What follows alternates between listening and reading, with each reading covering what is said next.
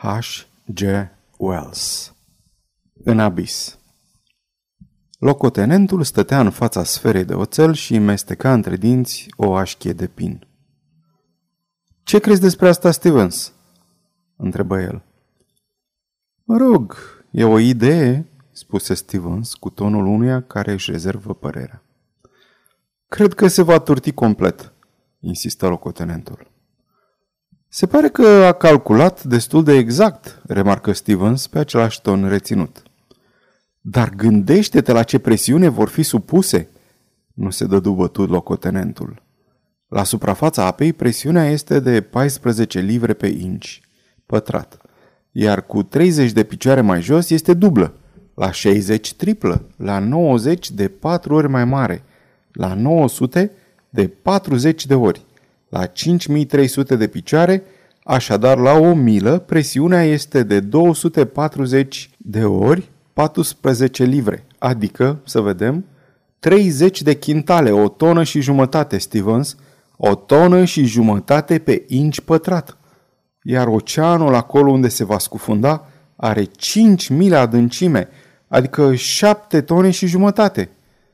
Pare foarte mult, spuse Stevens. Totuși, sfera este din oțel extrem de gros.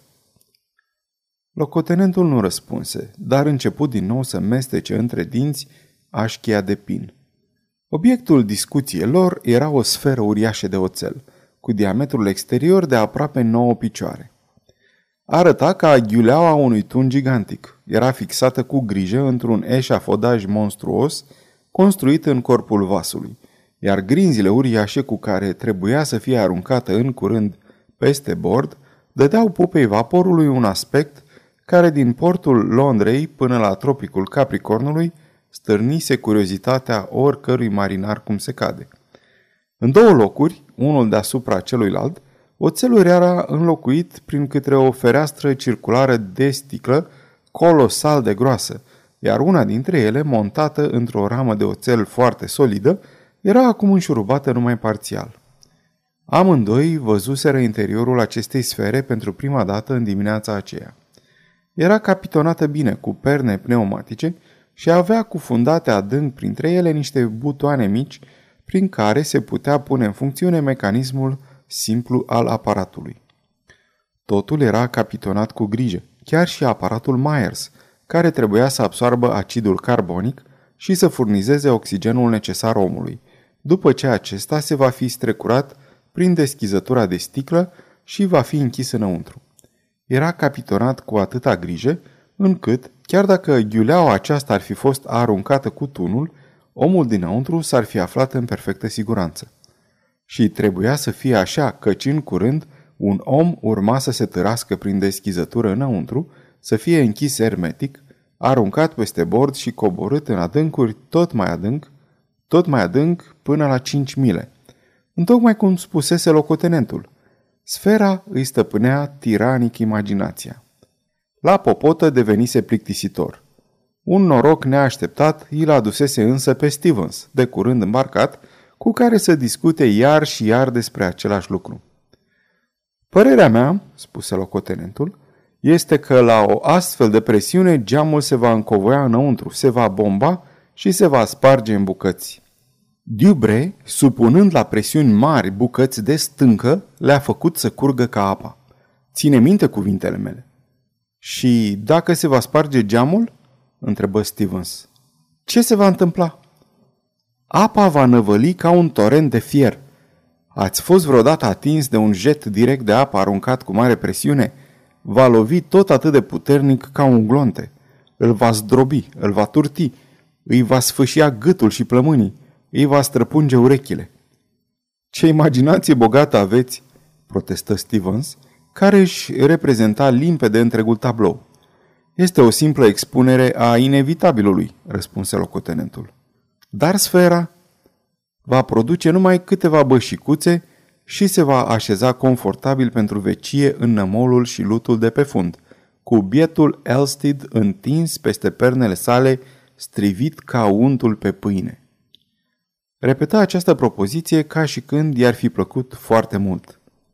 Ca untul pe pâine, spuse el. Vă uitați la jucăria mea? Se auzi o voce și îndată îl zăriră pe Elstid în spatele lor, îmbrăcat în alb, ca scos din cutie, cu o țigară în gură și zâmbind din umbra borului larg al pălăriei sale. Ce este cu pâinea și untul Weybridge? Bombăni, ca de obicei, împotriva soldei prea mici a ofițerilor de marină? Nu a mai rămas decât o zi înainte de a începe imersiunea. Astăzi trebuie să fim gata cu parâmele. Cerul acesta limpede și marea liniștită sunt tocmai potrivite pentru a coborâ în mare o duzină de tone de plumb și fier. Nu-i așa? Pentru dumneavoastră aceasta n-are prea mare importanță, spuse Weybridge. Nu, la adâncimea de 70 sau 80 de picioare unde voi ajunge în vreo 12 secunde, nu se mai mișcă nicio particulă, chiar dacă vântul urlă cu violență deasupra și apa se ridică până în nori.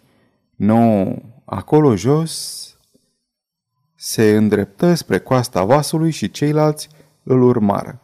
Toți trei se aplecară peste bord, sprijinându-se în coate și se uitară țintă în jos, la apa galben-verzuie. E liniște, spuse Elstid, terminându-și gândul. Sunteți absolut sigur că mecanismul acela de ceasornicărie va funcționa? întrebă Weybridge numai decât. A funcționat de 35 de ori, spuse Elstid. Trebuie să funcționeze. Dar dacă nu funcționează, de ce să nu funcționeze? Eu n-aș coborâ în drăcia asta nici pentru 20.000 de lire, spuse Weybridge. Sunteți un om glumeț, observă Elstid și scuipă amabil în jos în direcția unei bășici. Încă nu înțeleg cum aveți de gând să faceți să funcționeze aparatul, spuse Stevens. În primul rând, voi fi închis hermetic în interiorul sferei, explică Elstid, iar după ce voi stinge și aprinde de trei ori lumina pentru a semnaliza că totul e în regulă, voi fi aruncat peste bord cu macaraua împreună cu greutățile acelea mari de plumb. Greutatea de plumb de deasupra are un tambur pe care este înfășurată o funie solidă de 100 de stânjeni marini, care constituie singura legătură dintre balast și sferă. În afară de parâmele care vor fi tăiate când va fi lansată sfera. Am preferat să utilizăm funie și nu un cablu de sârmă pentru că este mai ușor de tăiat și mai, fle- și mai flotabilă, condiții necesare după cum veți vedea. Iată, fiecare dintre aceste greutăți de plumb are o gaură prin care va fi vârâtă o vergea de fier, în care va rămâne în afară, în partea inferioară, o porțiune lungă de șase picioare. Când vergeaua este lovită de dedesubt, împinge o pârghie și pune în mișcare un mecanism de ceasornicărie situat lângă cilindrul pe care este înfășurată funia. Așa, întregul aparat este coborât încet în apă și cablurile sunt, tă- sunt tăiate. Sfera plutește, căci fiind umplută numai cu aer, este mai ușoară decât apa, dar greutățile cad direct spre fund și funia se desfășoară complet. După ce funia se va desfășura în întregime, sfera se va cufunda de asemenea trasă în jos de funie. Dar de ce este nevoie de funie? întrebă Stevens. De ce să nu se fixeze greutățile direct pe sferă? Din cauza ciocnirii cu fundul. Întregul aparat va cădea mărindu-și viteza milă cu milă ajungând în cele din urmă la o viteză uriașă. Dacă nu ar fi funia aceea, s-ar sparge în bucăți, lovindu-se de fund. Când vor izbi însă greutățile de fund, intră de îndată în joc flotabilitatea sferei, care va continua să se cufunde din ce în ce mai încet. În cele din urmă se va opri și va începe să se ridice din nou în sus. În momentul acesta, intră în acțiune mecanismul de ceasornicărie – când greutățile se vor izbi de fund, vergeaua va fi împinsă în sus, va lovi mecanismul de ceasornicărie și funia se va înfășura din nou pe mosor. Voi fi tras în jos, pe fundul mării. Acolo voi rămâne o jumătate de oră cu lumina electrică aprinsă, privind în jurul meu. Apoi, mecanismul de ceasornicărie va declanșa un cuțit cu arc, funia va fi tăiată și mă voi ridica din nou la suprafață ca o bășică de gaz în sifon însă și funia va ajuta plutirea.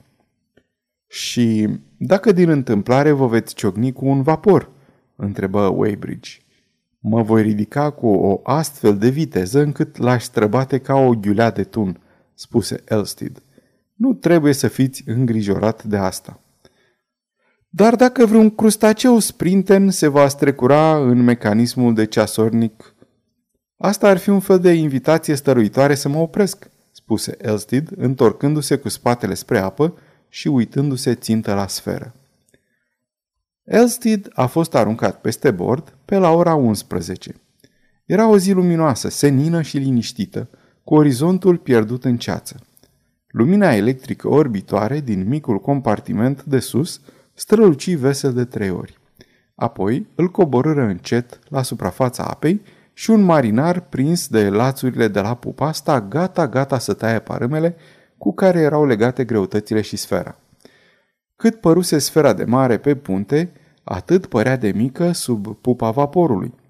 Se rostogoli puțin și cele două ferestre întunicate, care pluteau în partea superioară, păreau niște ochi mirați, rotindu-se și privind în jur la lumea îngrămădită pe parapet. O voce se întrebă dacă lui Elstad îi place legănatul. Sunteți gata?" strigă comandantul. Da, da, domnule! Dați-i drumul!" Lama se apropie de funia întinsă și o tăie. Un vârtej se învolbură grotesc și slab deasupra sferei. Cineva flutură o batistă, altcineva încercă fără succes să inițieze aclamații. Un aspirant de marină numără rar. 8, 9, 10. O nouă rostogolire și sfera se smuci împroșcând apă. După aceea se redresă. Păru un moment imobilă, apoi începu să se micșoreze rapid, apa se închise deasupra ei și sub oglinda mării nu se mai văzut decât ca o pată întunecoasă mărită prin refracție. Cât ai număra până la trei, dispăruse. Departe, în adâncimea apei, licări o lumină albă, apoi lumina se reduse la o scânteie și pierii. Nu se mai vedea în adâncuri decât apa întunecată în care înota un rechin. Elicea crucișătorului început deodată să se rotească, apa se învolbură, rechinul dispăru într-un tumult de încrețituri și un torent de spumă se năpustia asupra limpezimii de cristal care îl înghițise pe Elstid.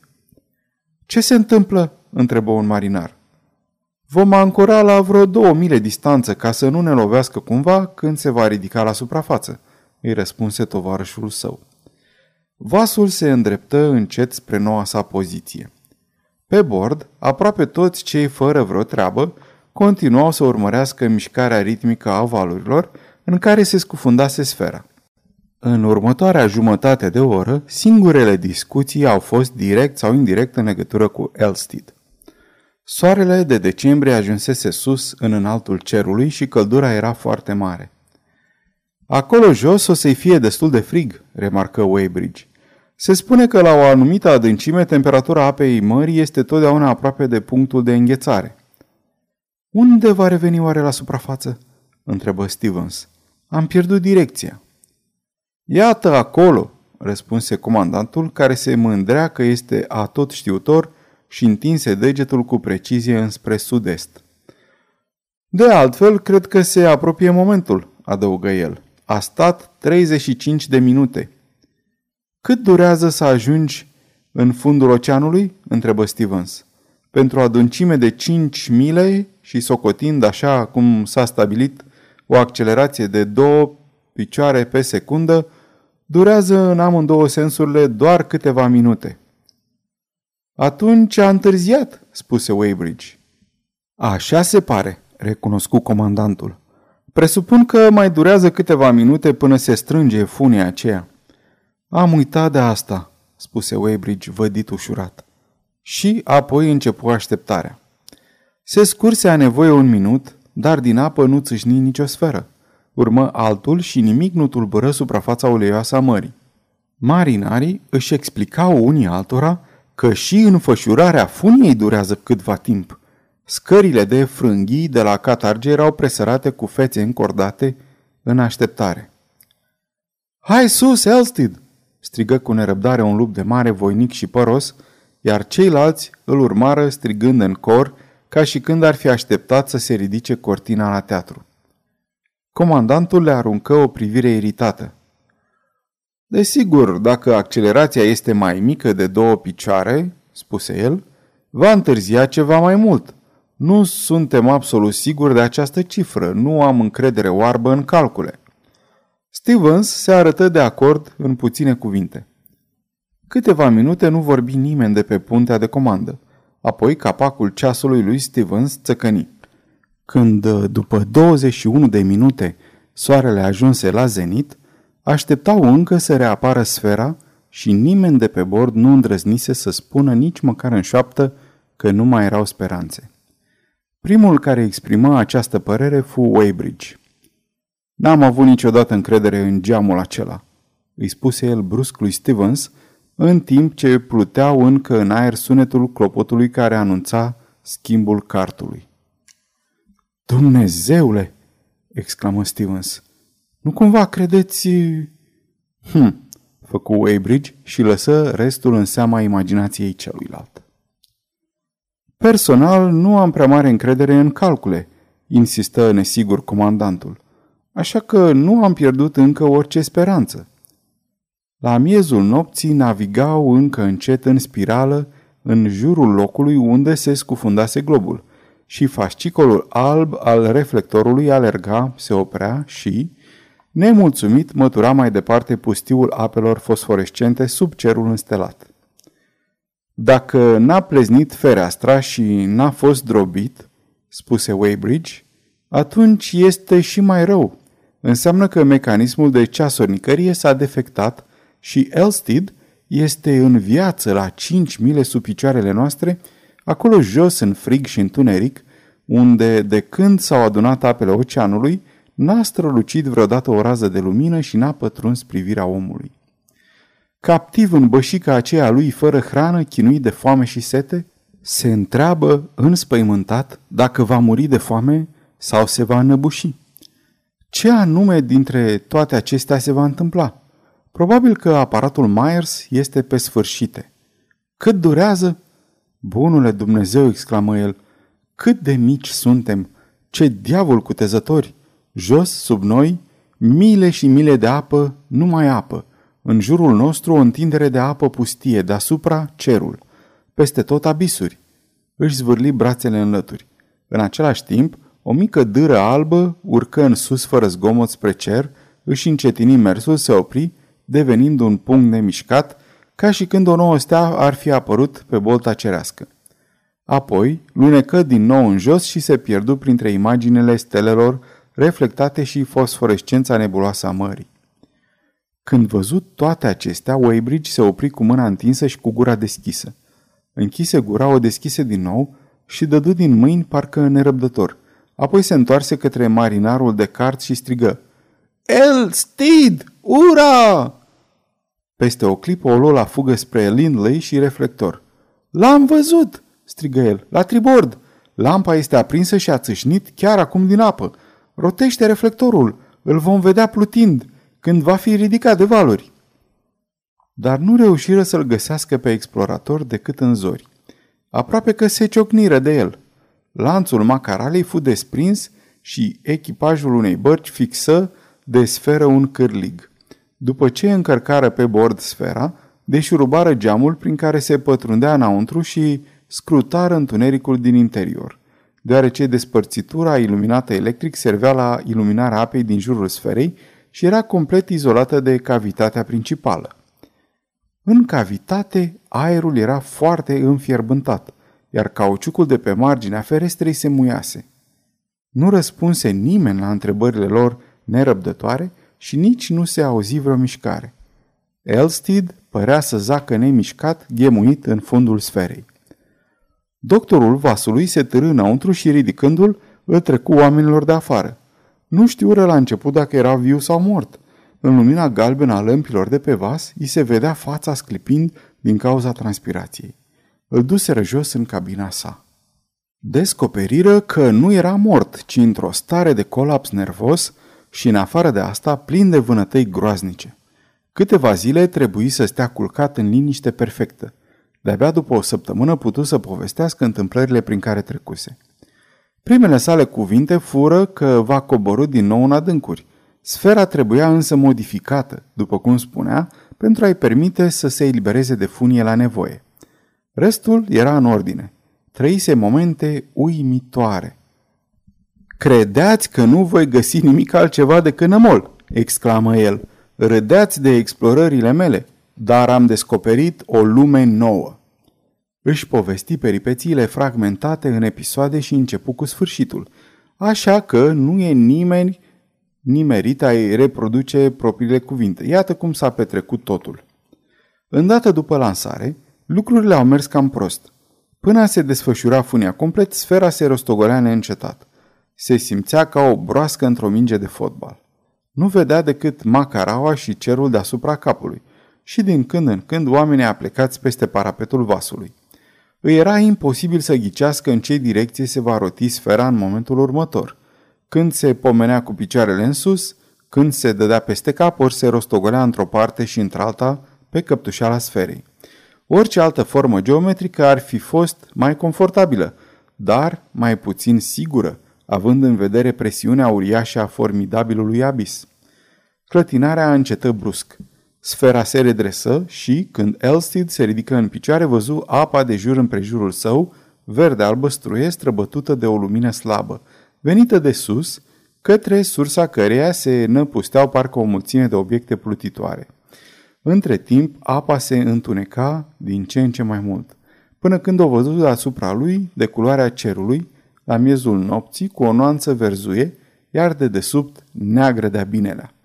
Mici obiecte transparente răspândeau o lumină slabă, ca o aureolă și țâșneau în urma sa ca niște dâre verzui. Apoi senzația de cădere, ca în ascensor la pornire, spunea el, numai că dura neîncetat.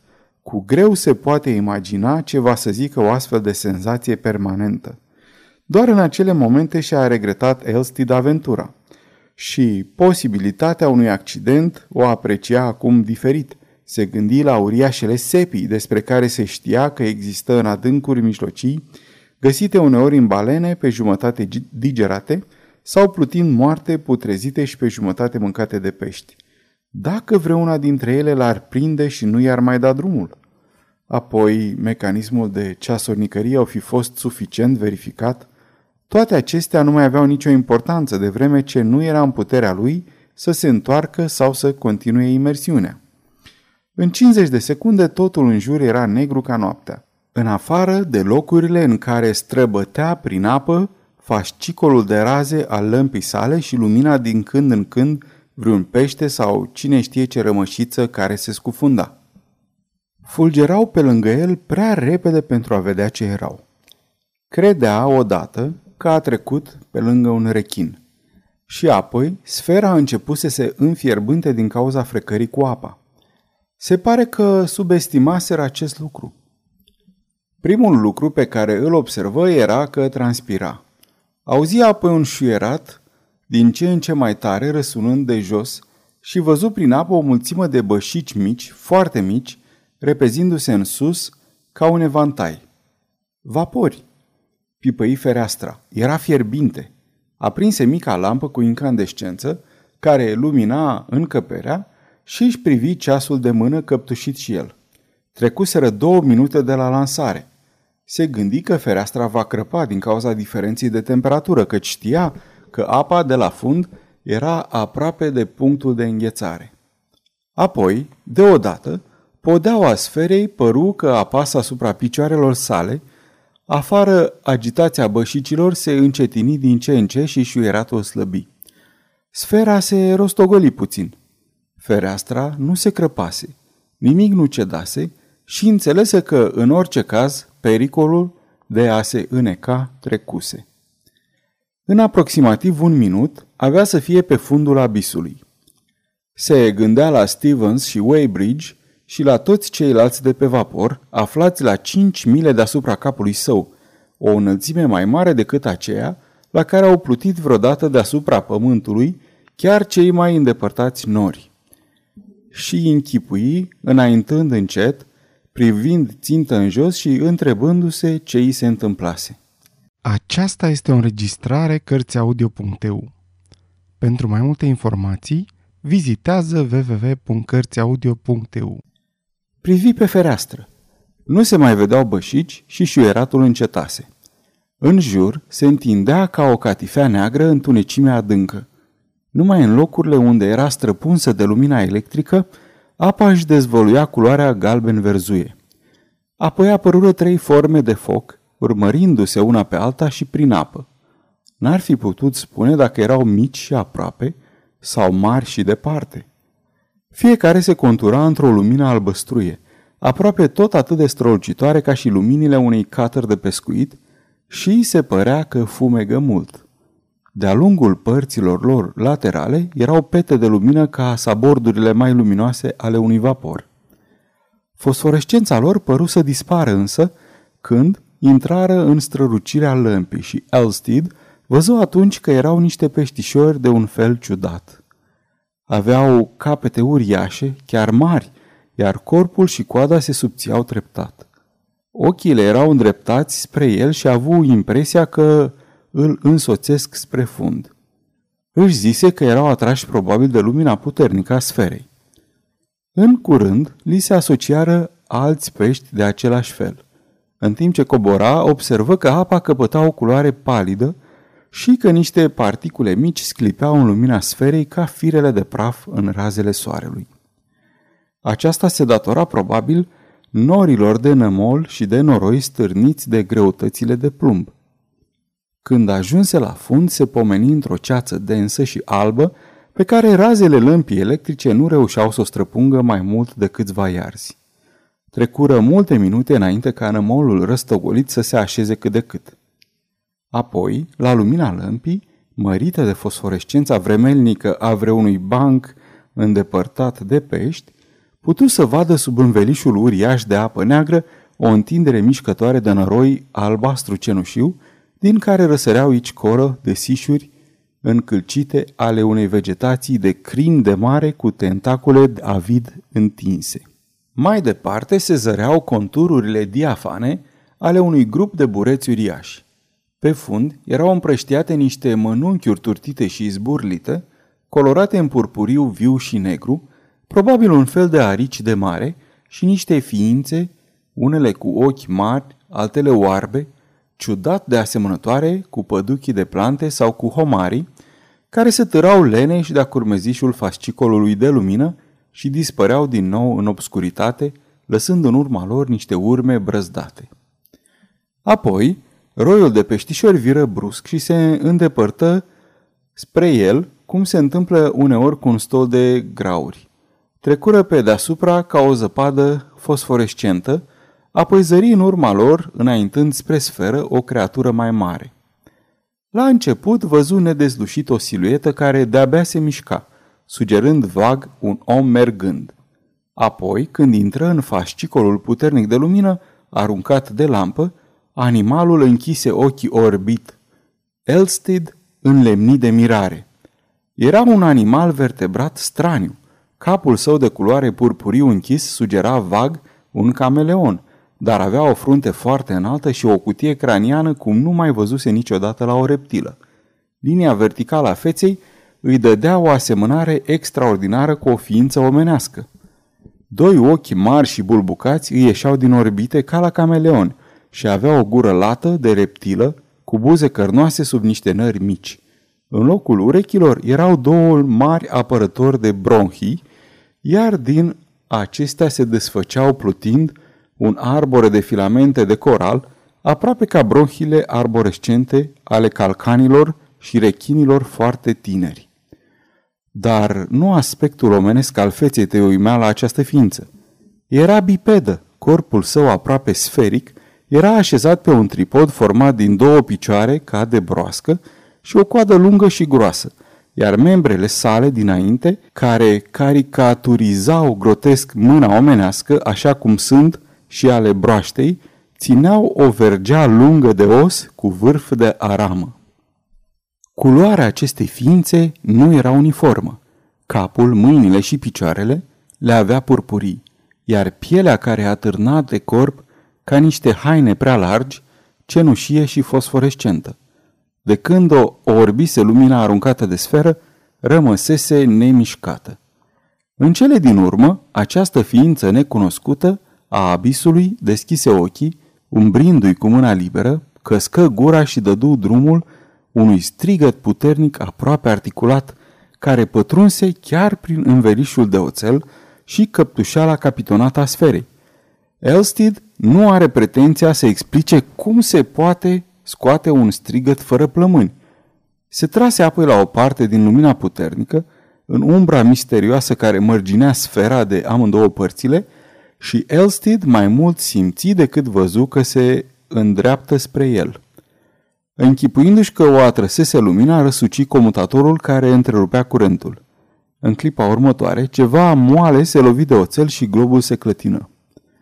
Apoi, strigătul răsună din nou și se păru că un ecou îndepărtat îi răspundea. Ciocnirea ușoară se repetă, iar sfera se clătină și se lăsă pe tamburul pe care era înfășurată funia. Rămas în întumenecime, Elstid scrută noaptea veșnică a abisului. Deodată zări ca prin ceață în depărtare alte forme fosforescente aproape omenești, grăbindu-se spre el. Fără să își dea prea bine seama ce face, bâșbâi după butonul lămpii exterioare, prin uh, închisoarea lui care se legăna și aprinse din întâmplare lămpița interioară, ascunsă în firida ei capitonată. Sfera se răsuci și fu trântit jos. Auzi niște strigăte ca de surpriză și când se ridică în picioare văzu la fereastra inferioară, privind înăuntru două perechi de ochi pe pedicule în care se reflecta lumina lămpii. În momentul următor, niște mâini loveau cu putere în carcasa de oțel și se auzi un sunet înspăimântător pentru situația în care se afla. Niște ciocănituri puternice în învelișul metalic de protecție al mecanismului de ceasornicărie. Era cu sufletul la gură, căci dacă creaturile acelea stranii ar fi reușit să oprească mecanismul, n-ar mai fi fost eliberat niciodată. De-abia a avut timp să se gândească la asta, când simți că sfera se clatină cu violență și că picioarele îi sunt apăsate puternic de podeaua ei. Stinse lămpița care lumina interiorul și aprinse lampa mare din compartimentul separat. Fundul mării și creaturile antropomorfe dispărură și o pereche de pești care se urmăreau unul pe celălalt apărură pe neașteptate pe lângă fereastră. Se gândi îndată că acei locuitori stranii ai adâncimii mării îi rupseseră funia și că scăpase. Se ridica din ce în ce mai repede și deodată se opri cu o smucitură care îl zvârli în plafonul capitonat al închisorii sale. De mirare nici nu putu să gândească măcar. Apoi simți că sfera se învârtea încet și se legănă. În afară de aceasta, îi se păru că era atrasă prin apă. Ghemâindu-se lângă fereastră, reuși să rostogolească sfera cu ferestrele în jos, dar nu putu să vadă nimic altceva decât razele pale ale lămpii, bătând în jos prin întuneric, fără niciun efect. Îi trecut prin minte că ar vedea mai mult dacă ar stinge lumina și, s-ar, și și-ar obișnui ochii cu obscuritatea adâncă. Așa s-a și întâmplat. După câteva minute, întunecimea catifelată deveni o întunecime diafană. Iar apoi, în depărtare, și tot atât de slab ca lumina zodiacală a unei seri de vară în Anglia, văzu niște forme mișcându-se de desubt. Ajunse la concluzia că ființele acelea îi desprinseseră cablul și îl târau după ele pe fundul mării. Și apoi zări ceva vag în depărtare, dincolo de ondulațiile câmpiei submarine – un orizont vast de o luminozitate ștearsă, care se întindea într-o parte și într-alta, până unde ferăstruica sa îi permitea să vadă. Era tras într-acolo, așa cum ar fi tras un balon la câmp deschis în oraș. Se apropia de acest loc foarte încet și tot atât de încet strălucirea neclară se concentra în forme mai precise. Se făcuse aproape ora 5 când ajunse în regiunea aceea luminoasă, și distinse o îngrămădire de un fel de străzi și case grupate în jurul unei construcții vaste, fără acoperiș, care amintea grotesc de o mănăstire ruinată. Se întindea ca o hartă sub el. Casele erau simple, împrejmuiri de zid fără acoperiș și deoarece materialul de construcție, după cum văzu apoi, îl constituiau niște oase fosforescente, Totul părea clădit din clar de lună scufundat. În spațiile dintre clădiri își întindeau fâlfâind tentaculele crin de mare arborescenți, iar din strălucirea care învăluia cetatea, țâșneau în sus bureți sticloși, înalți și subțiri, în formă de minarete strălucitoare și crin răspândind o lumină cețoasă. În spațiile libere ale așezării se vedea o forfătă ca aceea unei mulțimi de oameni, dar era la prea mare înălțime deasupra lor pentru a putea distinge indivizii. Apoi fu coborât încet și amănuntele orașului îi deveniră treptat mai clare. Văzu că zidurile clădirilor acelea cețoase erau mărginite cu un fel de șiraguri de obiecte rotunde și zări în diferite puncte sub el, în vaste spații deschise, niște forme având înfățișarea unor vapoare acoperite cu o crustă de mâl. Era tras în jos, încet, dar necontenit, și formele de sub el deveneau mai strălucitoare, mai clare, mai distincte. Își dădu seama că se îndrepta către clădirea aceea mare din centrul orașului și, din când în când, zărea numeroase forme care trăgeau de funie. Văzu cu mirare că de pe catargele unuia dintre vapoarele care constituiau una din caracteristicile acestei așezări, îl privea o mulțime de figuri care gesticulau. Apoi, zidurile marii clădiri îl împrejmuiră tăcute, ascunzându-i orașul. Zidurile acelea erau făcute din lemn saturat de apă, legat cu cabluri de sârmă răsucite, din bucăți de fier și cupru, din oase și cranii de oameni. Craniile se înșirau în linii în zigzag, în spirale și formau niște curbe fantastice pe deasupra clădirii. O mulțime de pestișori argintii se jucau de-a prinselea, intrând și ieșind prin orbitele lor și fugărindu-se pe deasupra întregii piețe. Deodată, îi pătrunse în urechi un strigăt grav și un zgomot ca un sunet intens de corn, urmat de o psalmodie fantastică. Sfera coborâ, trecu pe lângă uriașele ferestre ascuțite prin care zări vag un număr mare din ființele acelea stranii, ca niște fantome care îl priveau și în cele din urmă se opri, după cum îi se păru, pe un fel de altar situat în centrul pieței. Acum, de la înălțimea la care se afla, Elstid îi putea vedea din nou cu claritate pe stranii locuitorii abisului. Spre uimirea sa, își dădu seama că toți se prosternau, cu excepția unuia, îmbrăcat, după cum se părea, într-o robă din solzi, ca niște plăci, încoronat cu o diademă luminoasă și care își închidea și deschidea gura de reptilă, de parcă ar fi condus psalmodia credincioșilor. Elstid a avut fantezia să aprindă din nou lămpița și să se facă văzut de locuitorii abisului, care, odată cu năvălirea luminii, pieiră în noapte. La această apariție neașteptată a sa, psalmodia fu înlocuită cu un tumult de strigăte triumfătoare. Elstid, dorind să observe, stinse din nou lampa și se făcu nevăzut ochilor lor. Câtva timp fu prea orbit ca să-și dea seama ce făceau, iar când putu în cele din urmă să-i distingă, îi văzut din nou îngenunchiați și astfel continuară să-i se închine fără odihnă timp de trei ore. Elstid făcu o descriere amănunțită a acestui oraș uluitor și a locuitorilor săi, ființe ale nopții eterne, care n-au văzut niciodată soarele, luna sau stelele, vegetația verde sau vreo viețuitoare care să trăiască la aer, unde nu se cunoaște nici focul, nici vreo altă lumină în afară de lumina fosforescentă a viețuitoarelor. Oricât de uimitoare ar fi fost povestirea sa, este și mai uimitor să afli că oamenii de știință eminenți, ca Adams sau Jenkins, nu găsesc nimic extraordinar în ea. Îmi spun că nu văd niciun motiv pentru care n-ar putea trăi pe fundul mărilor adânci, fără ca noi să bănuim măcar niște ființe inteligente, care să respire prin bronhii, obișnuite cu o temperatură joasă și o presiune enormă, și având o constituție atât de greoaie încât să nu poată pluti nici vii, nici moarte. Noi le-am fi cunoscuți acestor creaturi ca niște stranii ființe meteori, care din când în când cad moarte din întunecimea misterioasă a cerului lor de apă. Și nu numai noi, ci și vapoarele, metalele și instrumentele noastre ar cădea ca ploaia în noapte. Uneori obiecte scufundate i-ar lovi și i-ar strivi, ca și când ar fi fost vorba de verdictul vreunei puteri nevăzute de deasupra, și alteori ar cădea lucruri foarte rare sau foarte utile, sau forme în stare să le aprindă imaginația. Comportarea acestor ființe, la coborârea printre ele a unui om în viață, e oarecum de înțeles dacă ne gândim ce ar fi în stare să facă un popor sălbatic, presupunând că ar apărea brusc din cer o creatură aureolată, strălucitoare. Este probabil ca Elstid să fi povestit ofițerilor de pe Ptarmigan cu diferite ocazii fiecare amănunt al peripețiilor din cele 12 ore stranii petrecute în abis.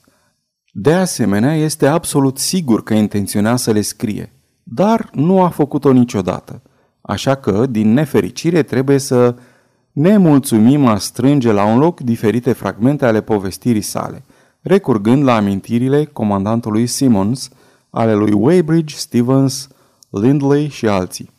Cele întâmplate ne apar nu prea limpede în imagini fragmentare. Vedem uriașa clădire fantomatică, mulțimea de ființe cu capete întunecoase, ca cele de cameleon, îmbrăcată în veșminte care răspândeau o lumină slabă, prosternându-se și psalmodiind. Elstid, cu lumina aprinsă, încerca în zadar să-i facă a înțelege că trebuie să taie funia cu care țineau sfera captivă. Trecea minut după minut și Elstid era înspăimântat. Uitându-se la ceas, văzu că nu mai avea oxigen decât pentru patru ore. Dar psalmodia în cinstea sa continua fără milă, ca și când ar fi fost un marș funebru prevestitor al apropiatei sale morți.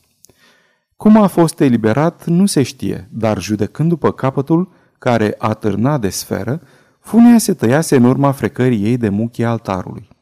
Sfera se rostogoli brusc și ieși repede din lumea lor, așa cum o creatură eterică, aflându-se într-un înveliș în care ar fi vid, ar străbate vertiginos atmosfera noastră, întorcându-se în eterul său originar.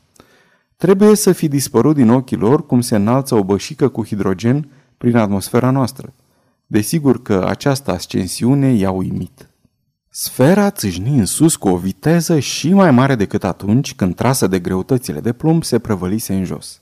Deveni extrem de fierbinte, urca rapid cu ferestrele în sus și Elstid își amintea de torentul de bășici care spumega în dreptul lor. Îi era teamă să nu se facă țăndări dintr-o clipă în alta. Deodată, ceva ca o roată uriașă păru că îi se rostogolește prin cap. Când compartimentul capitonat începu apoi să se învârtească în jurul lui, leșină. Amintirea următoare este aceea a cabinei și a vocii doctorului. Aceasta este în esență întâmplarea extraordinară pe care Elstid a relatat-o fragmentar ofițerilor de pe Ptarmigan, făgăduind că va expune totul în scris mai târziu. În primul rând, îl preocupa însă îmbunătățirea aparatului său, care s-a realizat la Rio. Mai rămâne de spus că la 2 februarie 1896 a coborât a doua oară în abisul oceanului cu aparatul perfecționat după sugestiile pe care i le-a prelejuit prima sa experiență. Nu a mai revenit însă și probabil că nu vom ști niciodată ce s-a întâmplat cu el. Vasul Ptarmigan s-a rotit în jurul punctului de imersiune 13 zile, căutându-l în zadar. Apoi s-a întors la Rio și știrea a fost telegrafiată prietenilor săi. Așa stau lucrurile până în prezent, dar este puțin probabil că nu se va face o nouă încercare de a verifica relatarea sa ciudată despre orașele până acum nebănuite din adâncurile oceanului. Sfârșit.